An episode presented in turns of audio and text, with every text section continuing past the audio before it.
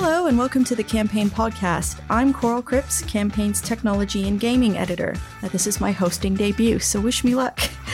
um, today's episode follows this week's feature written by contributing writer Jennifer Small, who details how senior talent departing agencies has caused more junior staff to see more promotions. Um, but despite the fact this doesn't always mean they're elevated into roles that offer them stability or that suit their experience level. We're also going to talk about creativity and culture editor Gurjit Degun's article about Asda and Havas London appointing Hollywood director Taika Waititi to direct Asda's next Christmas ad, which will star fellow Canadian Michael Bublé. Uh, we're also going to talk about a piece written by our editor Ben Bold, where he spoke with a number of senior media buyers to discuss the return of one of the UK's favorite reality TV shows, Big Brother, and why this signals a major boost for advertisers. And then later on, Imogen Watson work and inspiration editor, is going to be chatting with Chaka Sobhani, Global Chief Creative Officer at Leo Burnett UK, and Mike Sutherland, Executive Creative Director at Adam and Eve DDB, to talk about some recent ads. Um, first, I'd like to welcome reporter Charlotte Rawlings to talk about some of the latest news. Charlotte, how's it going today? I'm good, thank you. How are you? I'm good, thanks. Good. Um, let's get back to talking about Jennifer Small's feature. Um, it's called The Upward Talent Drain Pressure on Juniors as Gurus Depart. Um, in this piece, she talks about how, as more senior talent is departing agencies, it's led to a juniorization of agency skill sets. Um, so we're seeing more younger staff being promoted, but sometimes without support.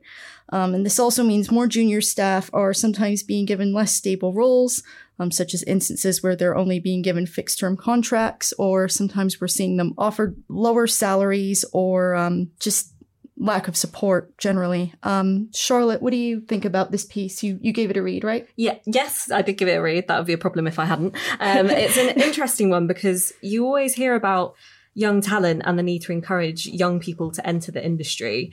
Um, but you hardly hear about the need to retain more experienced senior staff. Um, but of course, this is just as important because experience is so deeply valuable. And it's something that obviously clients find really important as well. Um, in the piece, it says that the latest all in census found that three quarters of the ad industry are between the ages of 25 and 44, illustrating how older, more experienced people will leave the agency world to take jobs in consultancy, private equity, or a portfolio life, according to Kevin Chesters, who is an independent consultant. Um, the piece dived into why this might be the case recently, in part due to the fact that um, senior staff are more expensive and some agencies may not be able to afford the salaries. Um, and this can lead to, like you say, more junior staff filling those senior roles um, in order to avoid paying those higher salaries. Mm. Um, and this can also mean that the gurus disappear, um, according to Zoe Harris, who's the chief marketing officer um, at On the Beach. Um, Adam Foley, who's the CEO of Bountiful Cow, um, said that he'd heard from a few people in the pitch intermediary world that clients have become dissatisfied with teams that are too junior. Um, and the AAR sort of backed this, saying that it could become frustrating for clients to meet the senior people during the pitch process and then never see them again once the agency has won the business. Um, and then the client will seek out advice from like independent consultants, which is exactly why Chesters says that's why senior people often go into those consultancy roles because that's where the demand is. Now, what do you think are the solutions to this? Because I think that you'd highlighted some solutions with me earlier. Yeah, yeah. So um, Chesters also said that um, agencies should pay a decent wage, which I think everyone can agree on that Absolutely. that is that is crucial. Um, create conditions that are motivating and interesting. I mean, like I said before, there's a focus on talent retention, um, and I think it's particularly important to talk about retention in terms of diverse talent as well. But there's the more senior and experienced people that maybe get lost in in that Mm. conversation, and you need you need to create an environment that makes them want to stay. Um, and Chester suggests that doing um, a way of doing that is uh, by investing some proper money in learning. Um, he added that it costs 400% more to hire someone than retain them. And companies with learning cultures have a 30 to 50% higher retention rate. So companies really need to start focusing on retaining that experienced talent and ask why should people want to stay at their company?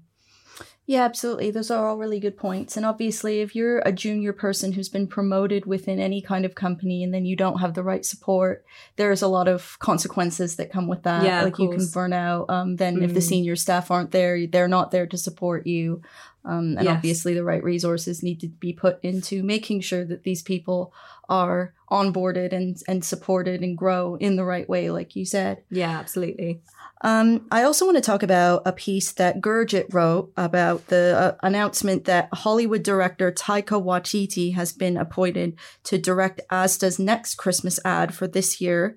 Um, I've learned since living here that Christmas ads are a really big deal in the UK. Are they not? Um, are they not a thing in Canada? Like they are a thing, like we have them, but I would say there isn't like this fanfare around them the way there is here. It's huge. Um, it's like a really big deal, and uh, I'm pleased to announce that um, my fellow Canadian, we I was encouraged to emphasize that Michael Bublé is uh, is Canadian. Um, for those who don't know, he's a very well known crooner from Burnaby, British Columbia. Um, he's going to be in the ad, and he's I guess he's quite well known here as well. So Yeah. I'm, I'm glad to see that. Especially at Christmas time as well. We're Yeah. always banging him out at What- Christmas. What better time to have Mhm. him in an ad than, than Christmas? Um, so, for those who also don't know, Charlotte's a huge film buff. She knows a lot about movies, um, and she knows a lot about Taika Waititi and his film history. Uh, Charlotte, can you tell our listeners uh, just a, a bit about who he is um, and what other films he's well known for in the industry? I feel like we're just like inviting people from the industry to really quiz me on my film knowledge if they ever bump into me. So, um, but yeah, uh, Taika Waititi is a film director and producer from New Zealand, um, and he does a bit of acting as well. He's probably best known for directing the Thor films, um, so Thor: Love and Thunder and Thor: Ragnarok. Um, have you seen either of those, Coral? I actually haven't, but I've seen other films of his. Yeah, no, it's fine. It's fine. I'm not a massive um, superhero fan, but I have seen Ragnarok, and I have to say it's my favorite of all those Okay. Marvel movies because it, it's just really funny, and it stars Jeff Goldblum as well. So what's not to love? Oh, yeah. um, but have you seen Jojo Rabbit? I have. I love that movie. Yeah, I, me too. I watched it on a plane on the way home from Spain. Um, this was when I still lived in Canada. Yeah, Um, so obviously it was a long flight, and uh, this was right before the pandemic. So it's kind of immortalized in my head as like the last big trip I took Oh, before really? COVID. Yeah, And on the way home, I watched Jojo Rabbit, and I got. I don't usually cry on planes or like on movies either, but I got very emotional when I watched it because it was so beautifully done. it's a tearjerker, isn't it? It's yeah. tearjerker. Yeah, so uh, for those who haven't watched it, I think this was the film that probably catapulted him into onto everyone's radar. Yeah. Um, it's a film about a young German boy um, who's in the Hitler Youth, um, and he has an imaginary friend in the form of Adolf Hitler, who is played by Waititi. And that all gets questioned when he finds out that his mother, uh, who is played by Scarlett Johansson, is hiding a Jewish girl in their home. Um, but I actually, it's funny that you mentioned the pandemic because I actually watched that on my birthday during lockdown with my parents. oh, nice. And that, yeah, I've just got a very because I was like, what can we do? It's my birthday, so I was like, okay, let's watch let's watch this. None of us have seen it before, and That's it, a good way to spend it. yeah, I think so. It was like because it was a bit funny, but also yeah, a, a real tearjerker as well. And we were all quite emotional at the end of it. But I don't know if that's just because we were been cooped up for too long. um, but yeah, it's a good one. I'd recommend it. Um, but yeah, he's also directed a few ads before. So he did Amazon's Joy is Made Christmas ad by Lucky Generals last year, which told the story of a father making a giant snow globe for his daughter. And he also voiced Ralph the Rabbit in the Humane Society International Save Ralph campaign by Vespa Pictures. Um, have you seen that? It went No. viral. It went viral on online um, last year, but it followed the life of Ralph the Rabbit. It's an animation um, in his job as an animal tester, and the film won a Grand Prix for Good last year. Um, oh, I'll have to watch it. yeah, you should. It's quite intense. Um, yeah, you don't expect animations to be quite so brutal, but it was. It's a bit of a hard watch, but it was. It definitely did get the point across. But yeah, Nice. Nice. Thanks for that. Um, yeah, I, I would also second uh, recommending Jojo Rabbit. Beautiful movie. Scarlett Johansson's acting is amazing. I think that Mm. might be the favorite role that I've seen her in. Yeah, Second yeah. to Ghost in the Shell, of course. of course, yeah. Of course, that be a movie I would uh, I would really like. And then I, I'm I'm been asked to include an oblig- obligatory line about Michael Bublé. Um, he, Michael Bublé. This is not the first time he's been in a campaign, um, but UK listeners might not know this so well. We have this soft drink in Canada called Bubbly. So it's B U heard of it. B L Y. It's just like a Ah. carbonated water drink, but it comes in different fruit flavors. Got you. And so I looked it up. PhD did this campaign in Canada, and um, Michael Bublé is in it, and he, um, they like basically, uh, um, maybe we can link it in in the article, but it's Yeah. uh, it's basically like a play on words between his name and the drink, and he, um, I think if I recall this correctly, like he goes around and he keeps trying to like say his name in the ad, but then they keep mispronouncing it. Right. Uh, but um, yeah, I just wanted to add that in. Like, there's uh, Michael Bublé, um, obviously is is quite involved with the advertising world, and this is the first time he's been in a in a fun campaign. Um, but then I also just wanted to add that uh, obviously this campaign from last year, which I am quite familiar with, featured clips of Elf starring Mhm. Will Ferrell, um, and he was basically like superimposed into the store in the ad, and um, you know it was really well received. Even Will Ferrell himself really loved it. Do you think do you think Havas London is going to be able to top last year's ad this year? Ah, I loved last year's ad. It was, was one really that good. really did get me excited for Christmas. I would have to say it might even be my favourite Christmas ad of last year. Um, as someone who loves Elf as well, like maybe I'm biased, but um, they seem to be, still be tapping into that star power with Michael Bublé. So Mhm. it should be interesting what route this one goes down. Um, and like I said, love a bit of Bublé at Christmas time. So Yeah, it's a good time to listen to his music. yeah, maybe I don't know. Maybe I'll have a bit of a soft spot for this one. I wonder if they're going to get him to sing. Like, I just am very intrigued because he wears an Asda uniform, doesn't he, in the ad? So, um, yeah, I don't know how, where you can go with it, but Uh. we shall see. See what Michael will do. Yeah, Um, and then I also wanted to chat briefly about Ben's piece that was published today, where he talks about how attractive of a prospect the return of Big Brother is for advertisers, uh, especially as we look at both its older and newer viewers. Um, he says that reality TV is one of Gen Z's favorite genres. Um, and he also highlights how, and I'm sorry, like, I am not privy to this information, uh, but Love Island is this year's biggest show for people aged 16 to 34 right now. Um, Charlotte, I think you know a lot more about Love Island and Big Brother than I do. um, so I would love to know, um, you know, what do you think about this? And can you see Big Brother being a viable competitor against Love Island?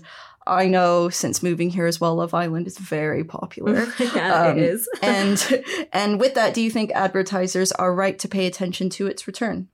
it's going to be hard to top Love Island, but then again, that the series figures have been decreasing slowly over the years, so maybe there is room for something to kind of like take its place. Mm, okay. Um, I've seen a lot of hype from people like around my age as well around Big Brother coming back, and I think it's because it's appealing to that sense of nostalgia. A lot of us might feel for the show. Like I was Right. quite young when it was at its peak, but I still watched it with like my siblings and stuff. Um, and yeah, I, I do have those like memories of watching it. So and it was on the TV all the time. Um, so I feel like a lot of people would be like intrigued to see what it's going to be like coming back because Oh, I yeah. didn't I watched it when it was originally on Channel 4, but I never picked it up again when it moved to Channel 5. Mm. Um, but a lot of people my age still watched it um, when it was on Channel 5. Ben's piece suggested that it will likely appeal to a new audience um, because, according to Emma Moorhead, head of channel planning at Wavemaker, um, the younger generation will have seen clips on TikTok, like from previous series that have gone viral. Uh, I've seen like loads on TikTok. Um, maybe they're resurfacing now that it's coming back, but it might also attract like older audiences as well who grew up with Big Brother as a staple. So Yeah. there's like that mix, I think, um, that I think stands it in good stead. Um, and I also think the fact that it's going on ITVX, um, ITV streaming service, will make a big difference too. So people might not watch it live, but they can catch up on it or even binge it whenever they have the time. Um, Greg Chalmers, um, head of broadcast at the Kite Factory, said it might have the potential to be reminiscent of your dad trying to fit in with your friends. um, he said you might have been cool in 2000, but it's all about Love Island, Made in Chelsea, and Married at First Sight. So I don't know. I do kind of see that as well. He did also say that the first episode has a good chance of pulling in strong live viewing through a mix of original fans who want to see the new approach um, and curious newbies. And I can definitely say I'll be one of the original fans um, watching to see what it's all about. I just hope it kind of keeps its original charm, I suppose. But yeah, we'll see. Nice. Thanks for that. I think, um, yeah, I agree that it's funny how you see um, like clips of older shows and, and programming on TikTok and Instagram now, and that's allowed us to relive them. And I think there is a special movement going around right now with nostalgia. Yeah. And being able to not only show newer viewers older programming, but appeal to the people who watch those things when they were aired. Yeah. I, I myself have like accounts I follow on Instagram and TikTok that Yes. show exactly that. Big Brother isn't in those accounts, but like programming I watched as a kid is in them and it yeah. it is really special to, to see Did you ever have Big Brother or anything like that in Canada when you were growing up? we do yeah Mm, yeah, but Um, you just didn't watch it. I no I would say like just we're just dropping all these Canadian references now um I no personally I've never been a big reality TV watcher but I appreciate it I appreciate the the cultural movement that it spurred uh, I know that's a you know it it's it spurred a huge movement in the UK I know Big Brother's got a big heritage here yeah. Um, I have an account I follow where I watch programming from a channel called Much Music, which Right. used to be our, it was like our version of MTV. And I get very misty eyed when I see it. And I think that new viewers have been able to enjoy it through social media platforms. Yes, definitely. So it's, it's, I think it's really cool that you brought that up as a link to, to, um, explain why Big Brother might make an even bigger comeback than Yeah. is. I think one thing I will say though is that with these reality TV shows, when they get super duper popular, that's when they become less less authentic because That's you true. know that there are the the influencer um the desire for people to be influencers and like make it big um which is probably where love island has gone where people have been scouted um Mm. and you haven't really got the real people going on it anymore you've got it you've got people going on it for career prospects and i just hope that big brother kind of stays um authentic with that and doesn't attract like you know people who are just on it for their careers you know Right. So usually Big Brother just had like everyday people and the there was everyday people with the original Big Brother, and then there was Celebrity Big Brother as well. So That's right. Okay. Yeah. I- I've seen clips of Celebrity Big Brother, yes, but I, I know what you mean. Survivor is another equivalent show where it's just everyday Right. people who are put in a situation and they have to work together and they've all yeah, come from different walks of, life, but none Yeah. of them are famous. They're made famous from the, well, I guess the show does make them a bit Yeah, famous, but yeah, like prior to being on the show, they have like everyday jobs. They're not influencers or creators. They're just like people with normal jobs looking to do something new and win money. and, So- and yeah, win money and be on TV. Yeah, and be on TV. Yeah. yeah. All right. Thanks, Charlotte. Uh, this was a great chat. Uh, we're now going to hand things over to Imogen to chat about recent ads with Chaka and Mike. On to the creator review. After a damp summer hiatus, Adland is back in action. Here to discuss some recent ads, I'm delighted to be joined by Chaka Sobhani, Global Chief Creative Officer at Leo Burnett UK, and Mike Sutherland, Executive Creative Director at Adam and Eve DDB. First up, we have Vodafone Ireland, Red Family by Grey London. The campaign promoted Vodafone's family money saving scheme with a couple of films that explore the way parents and families bond with their children. Violence shows a young girl proudly playing her instrument badly for her family. They don't want to discourage her from her newfound hobby, but have to endure the torture of her amateur recital. Concert captures a dad taking his young daughter to a K pop boy band concert against his better judgment. Max Sherman directed the film through Somesuch. It was created by Liam Campbell and Cameron Sutherland. Let's have a listen.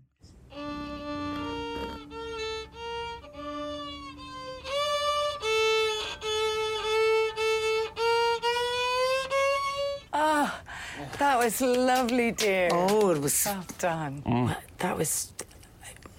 I just. It, can play it again. What did you guys think? Did you have a Did you have a favourite? I thought they were both very sweet, to be honest. Um, Very um, sort of true insights, sort of a calmness about them. I think it's a really tough category, telco overall, and trying to stand out. And obviously, you've got the juggernauts of um, of EE and O2, and they've got really distinctive assets.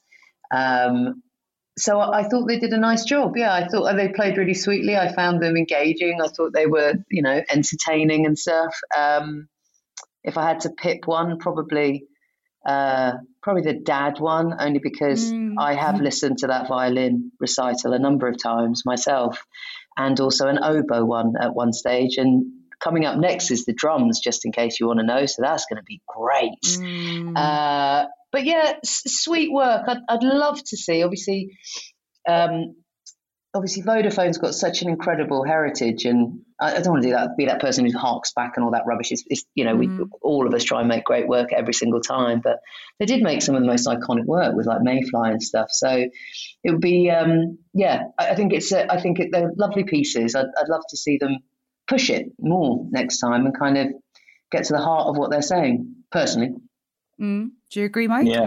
Yeah, no, absolutely. I, you know, they're, they're, really kind of enjoyable to watch. I, I, think you know what what's great about these is they're just really relatable.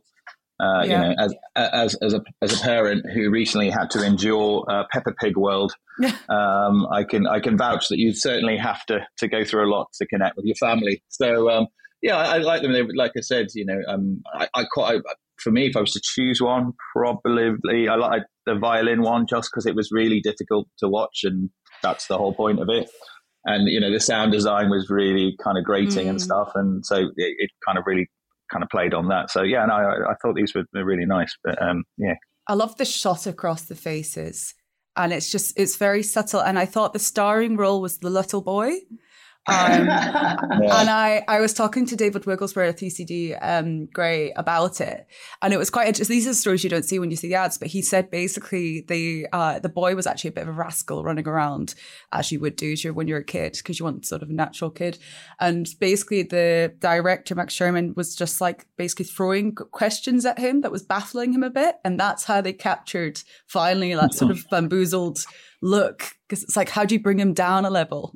I'm really glad you said when you, you paused after the word throwing i was like what the hell was he throwing at the poor boy? Yeah. as, long, as, long, as it was questions that's all legit. Nails. that's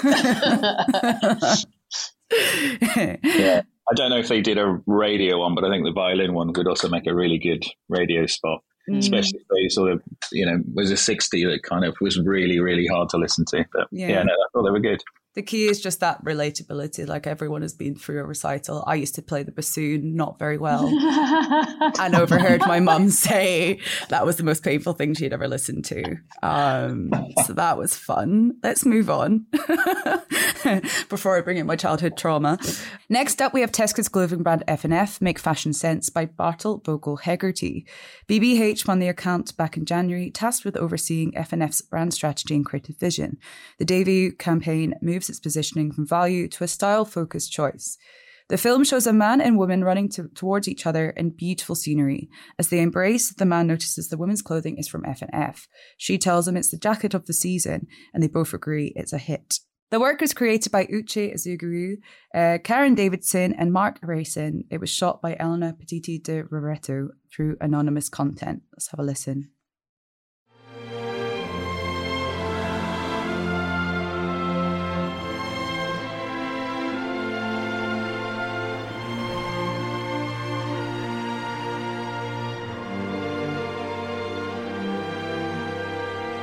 F&F? You're joking, Dawn. Jacket of the season, Gary.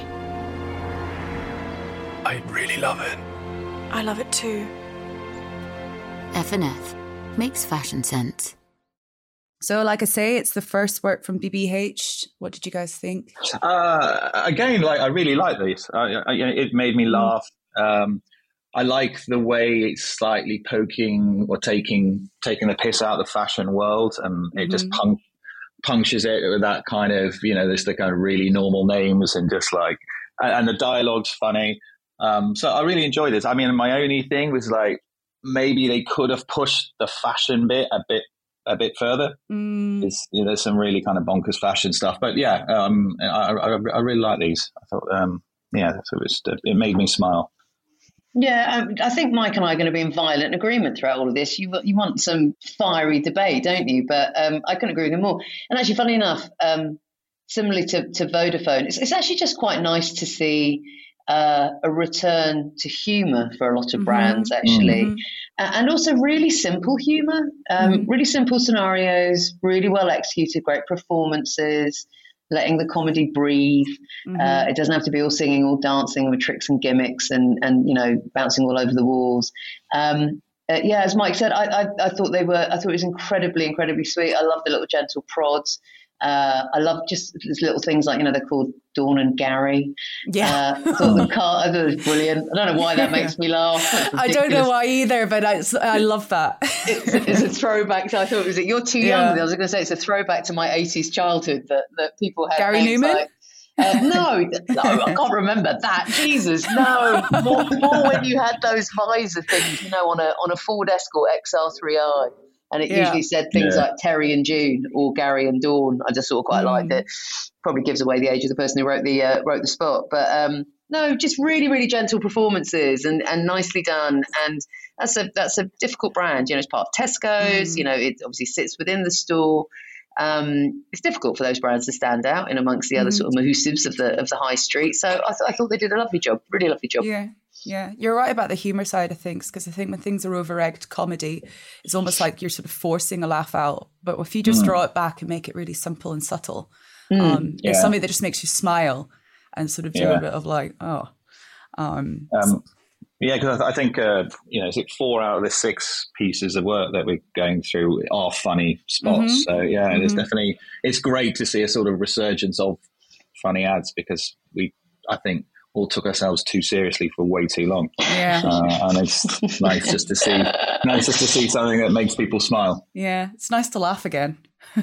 On to Heinz and Lick. Heinz has developed a limited edition ketchup coloured paint with vibrant paint brand Lick.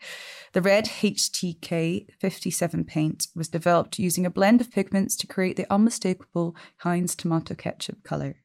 Um, Chaka, have you ever looked at a ketchup bottle and thought, my living room would look re- really mint in that red. Funnily enough, babe, not really. Um, I think I might have lost my mind at that point, but I don't think that's the point, is it? It's um, no. it's it's just so it's sort of deliciously shits and giggles, and yeah. I like it when a brand plays out of its um, more traditional channels and sort of where mm. people are used to seeing it, but they also um, they make sure that it's fitting as well. Because sometimes I think, you know, sometimes there are, you know, brands want to play in new places, but it's like, well, okay, where, where are the people? And you sort of go, well, I'm not sure whether mm. you're, you're fit or necessarily the sort of story or the narrative or the idea that you're trying to um, talk to for your brand This really pops there. But it's just this is really simple. And look, they're, they're off. I was going to say they're off the back. They've done this con- continuously. They've got such a strong body of work. Mm. Whether it's you know fraud, obviously from this year, or the brilliant stuff around. Remember the Roman numerals of fifty seven for the Super mm-hmm. Bowl. Um, it's I think it's one of the most overused terms in our industry of like uh, we should play in culture. We should play in culture. Mm-hmm. But I think when brands understand their own culture, so the culture of the brand, and then how that plays in the in the uh, the, the uh, culture of the consumer. I think you have tidier fits and it just feels more authentic and they've always just got a brilliant sense of humor Heinz so mm-hmm. I dig it I don't think anyone's ever going to buy I mean if they buy that they're absolute mad men and women and I and I applaud them and I'm sure they're like it uh-oh. Well, I'm not surprised uh, in the slightest. Uh, I look forward to coming around to your gaff. Yeah, yeah, yeah. Welcome. you should see from... the mayonnaise room. Every yeah. room's a different condiment color. Brilliant. Yeah, no, I, I, I agree. Like, I, I, I, thought it was really interesting. I, I mean, I liked it just because it was different shaped work, mm. uh, you know, and actually making something. I think Chaka's point, like, it's such a strong, recognizable asset that, you know, I saw a Barbie poster uh, a couple of months ago and it, it was just a pink billboard and it just had the release date and nothing else. And everyone knew what exactly what, mm. what, what, that was for. And you could run just a red billboard and say, think of the brand and people mm-hmm. would know instantly what you're talking about. So I love the fact that they've taken that and, and, and done something different. Um, mm. And also, it's a ludicrous idea, but is it? Because I mean, you you you look at some of the names of the paints you get, like Farrow Ball, and it's like elephant's salty, breath, yeah, or like hungover frog and stuff yeah. like that. And you're like, well, you know what I mean? Like, what's why not? Why not ketchup? People will so, buy it. Yeah. yeah, I think it's one of those things when you see a collaborate. It's the sort of thing you read in your inbox and you go, "Oh God, here we go." Um, but it's like choose the right sort of person to do it with. I think Lick's quite a cool paint vibrant color light brand and it almost sort of feels right rather than that sort of gimmicky um, yeah. collaboration that's like, God, can they stop collaborating with things? um, the, the only thing I sort of, maybe it was there, I just didn't see it, was I, I wouldn't have mind seeing the work that tells people that they've made this paint. Because mm. um, because mm. it's great doing it, but then how do you let people know about it? And so that mm. would be my only. I, I, would just wouldn't mind knowing what they did to tell people about it. Mm. mm.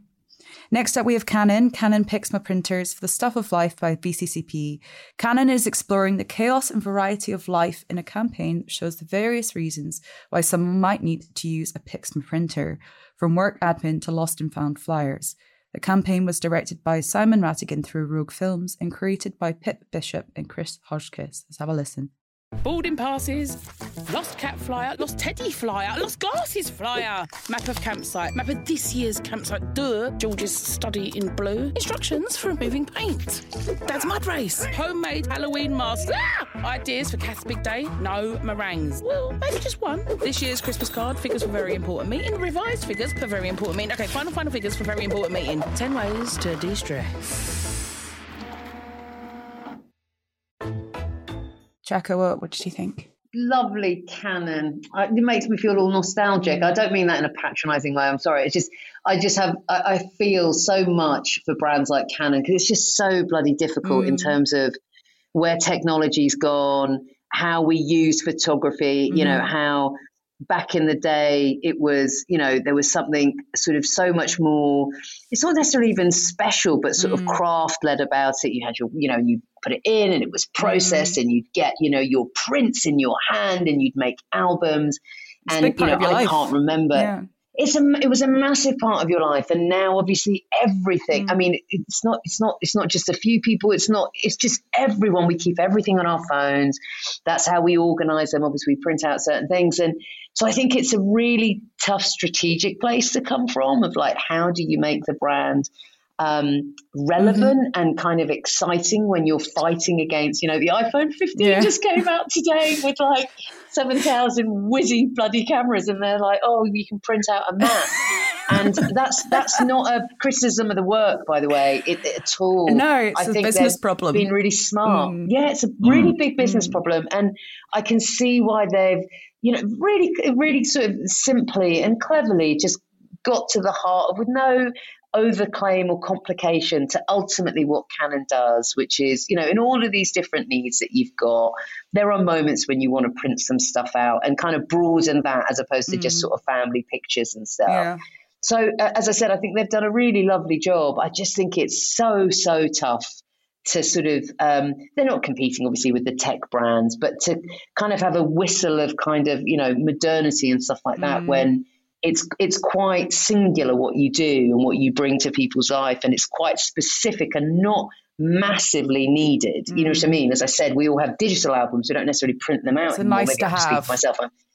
It's a nice to have. Mm. So tough bloody brief. I'm really glad to see that they are still going, gen- mm-hmm. genuinely, actually, that they're, they're still around. And that is still important. There's nothing better than actually, you know, imagine if someone gives you an album of, you know, for your birthday or something like that. That's incredibly meaningful. Mm. That the emotion and the meaning of it is never gone. It's just the pace at which we live life. We just, obviously, we, just, we just don't tap into that sort of stuff anymore. Mm. But really lovely, bloody tough brief. God mm. bless him. Um, and um, yeah, I don't know whether you uh, you feel the same, Mike.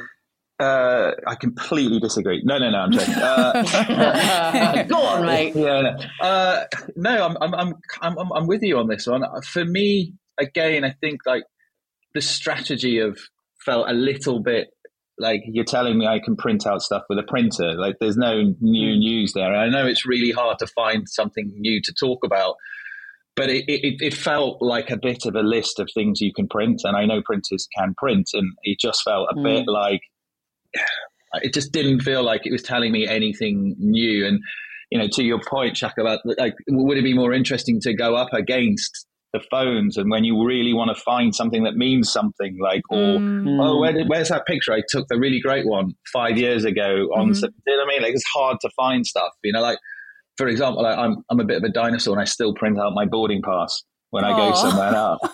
And uh, uh, because I, I, also I also lose lose my phone quite a lot. Um, but my, Same. my friend was like, my friend was like, "Why are you printing out your boarding pass?" And I was like, "I don't know, I just always do." And then we got to the, the gate, and his phone had died. Uh, so he and I was like, right.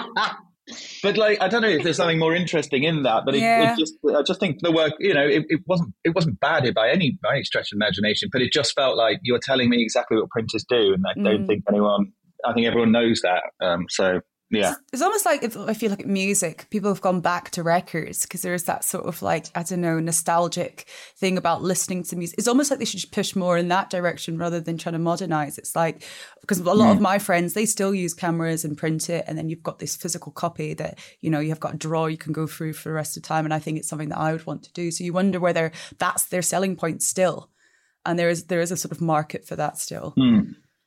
yeah yeah yeah it just felt like that maybe there was a new or interesting way of tackling it that we kind of highlighted something else. But mm. like I'm, I'm saying, like it's it's not it's not bad. It just felt a bit. I, I, I know that. Mm. Mm. Next up, Channel 4. Everyone is excited, even then, by 4 Creative because the Great British Bake Off is almost back. To hype up bakers across the country, Channel 4 released a film that saw a group of determined ingredients embark on a treacherous journey to the Great British Bake Off tent. The characters dodged dogs, bad weather, and human interference to dedicate their lives to becoming a showstopper, only to be demolished by judges and presenters seconds later. It was created by Zoe Nash and Sally Horsey at 4 Creative, and the film was directed by Juan P. Hororo and Tim McCourt. Let's have a listen.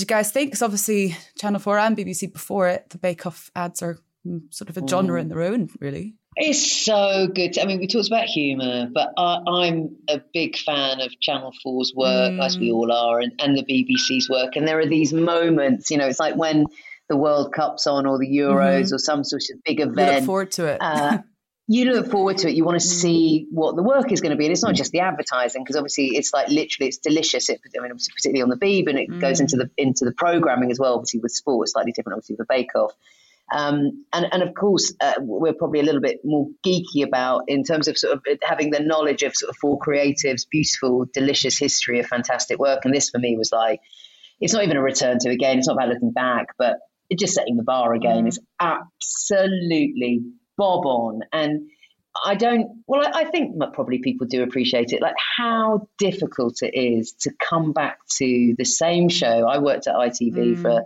a number of years. And, you know, when you're on season 14 of I'm a Celeb, Get Me Out of Here, it's quite tricky, you know, mm-hmm. and, and at the end of the day, it's the same show, you know, it's bugs, You've it's exhausted everything. You've exhausted everything. And to come up with something original and fresh and obviously, you know, it had flavors of, of the, the brilliant work um, uh, of Alex Beutel on like, mm. you know, Jamie, uh, Jamie Oliver's stuff. And j- just, uh, uh just they've obviously, 4 Creative have got a, a, an incredibly rich heritage. They continue it. I love it when they land something like this that is as entertaining as the show. Mm. That's the most important thing, I think, when you're dealing with mm. like program brands. Uh, I really understand it. Again, it makes you smile. You know, if my kids were younger, they would have absolutely been all over this. Do you know what I mean? Even though they don't ba- watch the Bake Off, it's like a little bit of entertainment in and of itself. Um, and the craft, again, as always. Um, they just they, it's beautifully crafted. Mm. You could mm. make a bad version of this. I know that's an obvious thing to say. You say that about everything, but you could have made a really shit version of this, mm. uh, and it's not. And it just makes you smile and made me happy. I was watching these as I was obviously in brilliant way of walking up a street and um, uh, and watching them on my pods mm. and watching it on my phone, and I was smiling like a loon. Um, so I, I loved it, and I'm so I, I yeah I get I get sort of a, a, I get very very happy when I see mm. um, the networks do great yeah. work, whether it's it's the terrestrials or whether it's Channel Four or whether it's Amazon Prime or whoever. Mm. You know, mm. it's um, it's a great body of work. Yeah, I'm a nerd for it too. yeah, no, I completely agree. Again, you know, it's it's a big funny ad. You know, I think the public will love it. Uh, it's got the you know that nostalgic kind of music track. And, what I love about it is also the more you watch it, there's just the more it rewards you, mm. and there's all those little funny moments where you know the butter's melting, and then you know the the moment the egg is cracked, and you know, and it's it just like I say, you can't help but smile when you watch it. And what I, what I also like about it is it's got a sort of slightly sinister undertone to it as well. That you know they're so excited to go and be melted and shredded and killed and stuff like that. Mm. And I think that that moment where they they realize that oh my, yeah, but what, you're going to crack us, and then they, oh fuck it, we love it anyway. Yeah. Do you know what I mean? And so it's got those the nice little beats to the narrative that I think is you know kind of rewards you each time you watch it. So um, yeah, no, I, I, I loved it. It's great. Mm. Finally, we have Guinness Don't Jinx It by Abbott Mead Vickers BBDO. Filmed in the style of a sports documentary, it captures Irish fans getting pumped for the Rugby World Cup tournament, but acting naturally cautious and self deprecating as they recall times they jinxed the Irish squad by being too cocksure. It was created by Will Brickwell and Louis Pernot and directed by James Rouse through Biscuit. Let's hear some of it. Well, he cost Ireland the tournament last time. Oh, come on. All he did was say, I think we're going to back in 2019, uh, I booked the return for the day after the final. Why did you do that? Well, I mean, because he's an Aegis. Okay. Four years ago, I just thought it was a really good idea, you know, but then we lost, and I didn't think it was such a good idea. And how far do you think we're going to go this time? The four group games are enough, you know. Oh yeah, just four group games. what more do you need? I like you. Participant merchandise on sale. Support Ireland safely. Thanks very much. See you again. We're definitely not going to win. No. Not a chance. I think we might.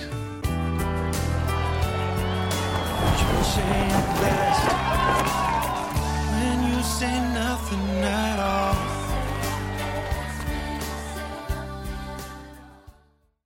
Go on, Mikey. You go first, mate. Uh, I again really, really like this one. I mm. think it's just got a really nice tone to it. Mm-hmm. And I, you know, if you look at all the other sort of ads, you know, World Cup ads and all that, it, it, there's, you know, follow your dreams, train forever. Mm. And what was brilliant about this was it was just none of that. It mm-hmm. felt very, very unique in its tone of voice and its point of view.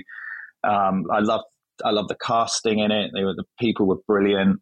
Um, like I say, the strategy of just you know don't jinx it, you know, keep quiet. Like I just just it just felt really refreshing. And like mm. to your mm. point about trying to recreate work with the same thing, you know, it's the World Cup. We there's been World World Cup, hundreds of World Cups. Like, how do you find something new? How do you find something interesting? And I think they found a really kind of unique angle on this that, mm. that felt kind of refreshing and, and, and again just fun to watch. Um, and, I, and, I, thought the music choice also was was really good on that. Mm. Yeah, I, I, agree in, entirely, and I think it's sort of classic James Rouse, isn't mm. it? Sort of beautifully well observed performances, great casting. Um, I think to Mike's point that there's so much, understandably, sort of big braggadocio kind of work that sits around uh, big sporting events. It's nice to bring it back to the fans, and again, not just with sort of waving flags and all and and all the you know the the, the usual fare that we see, which is great. But um, it's such a the minute I saw it one again, it made me smile. There's always the, I love it when there's a couple of characters mm. that you always remember because they've just got that added bit of comedy uh, and the performance is so good. And it just rings true. The insight is just spot on. It's not complicated. Everyone can relate to it. We all, you know, we're all incredibly superstitious. Mm. I wore, I mean, it stank by the end of it, but for um, the World Cup, just gone. Mm-hmm. Um, the real one, by the way, the women's yeah, one. I was going to say. Uh, just to be clear. uh, yeah, the, the, one where we actually do yeah. well. Um, I wore my shirt, literally, I didn't wash it. I was like, no, because obviously the, we were a bit um, we, we were a little bit um, slow to start. So I thought, mm-hmm. oh, no, no, no, no. And so mm-hmm. by the end of it, you can imagine mm-hmm. it wasn't, I think the word would probably be ripe. Mm. But I was like, no, I'm, I'm not going to, I'm not going to watch. Obviously, it didn't bloody work, did it? No. I should have washed it and then, you know. Not stank. What's it called? and not stank, yeah. And um, yeah, probably done something with the Spanish shirt or so. But anyway, um, Yeah, super, super sweet. Mm. Um, uh, really lovely insight, great performances. Uh, and, and again, again, it's, I think, it, it, again, without sort of doing uh, sort of a, obviously a bloody sort of historical thing of it. Mm. It's just always great when you see brands that have made great work continue to make great mm-hmm, work, mm-hmm, and mm-hmm. some of it can be really big and it can you know change the landscape, and some of it. I think it's there's space to applaud all of it. You know what I mean? Um, it doesn't have to be a big blockbuster. It can be beautifully made and and ultimately entertain people and do something for the brand, which mm. I think this would not to sound like a nerd, but I've watched this one so many times now. I don't know. Don't you have that sort of ad that you keep going back and rewatching because it just I don't I just really loved it. It was one of those ones where it feels a little bit like God, has this been done before? Because it's such a brilliant idea. But there's almost the thing in the fact that obviously Ireland's just won the Grand Slam at the Six Nations. They didn't get far last time. They only got to quarters. There's there is this very timely reaction to that. Um, are you slightly biased in this conversation? Not I'm not funny, Irish. But, uh, what? I'm Scottish and Welsh. Are so you telling me biased. that all this time that we've known each other, I've managed to find the one country in the United Kingdom that you're actually not? No, Irish people yeah. have asked me. It's the Irish, to be sure. Uh, you see? Uh, okay, all right. That's what throws you. But yeah, that was great. Well, that's all we have time for. But it's nice to sort of go through and actually be quite. A, there's a lot of good work out at the minute. It sounds. Yeah, um, absolutely. So thank you so much for nice joining. to be positive about work as well. Yeah, yeah, yeah. Man. feels good. Yeah. Um, well, yeah. Thank you for joining. Thank you. All right, darling. Take care. Thank you. That's all we have time for today. If you'd like to learn more about what we've been discussing today, please visit our website, campaignlive.co.uk. Details of our subscriptions are available at campaignlive.co.uk forward slash membership. If you enjoyed this episode of the Campaign Podcast, please follow us, like us, and leave a review whenever you listen to podcasts. And a big thank you to Haymarket studio producers Inga Marsden and Till Owen, and also our producer Ian Lyons from Rethink Audio. And to you for listening, I hope you'll join us next time. On behalf of the campaign team, goodbye.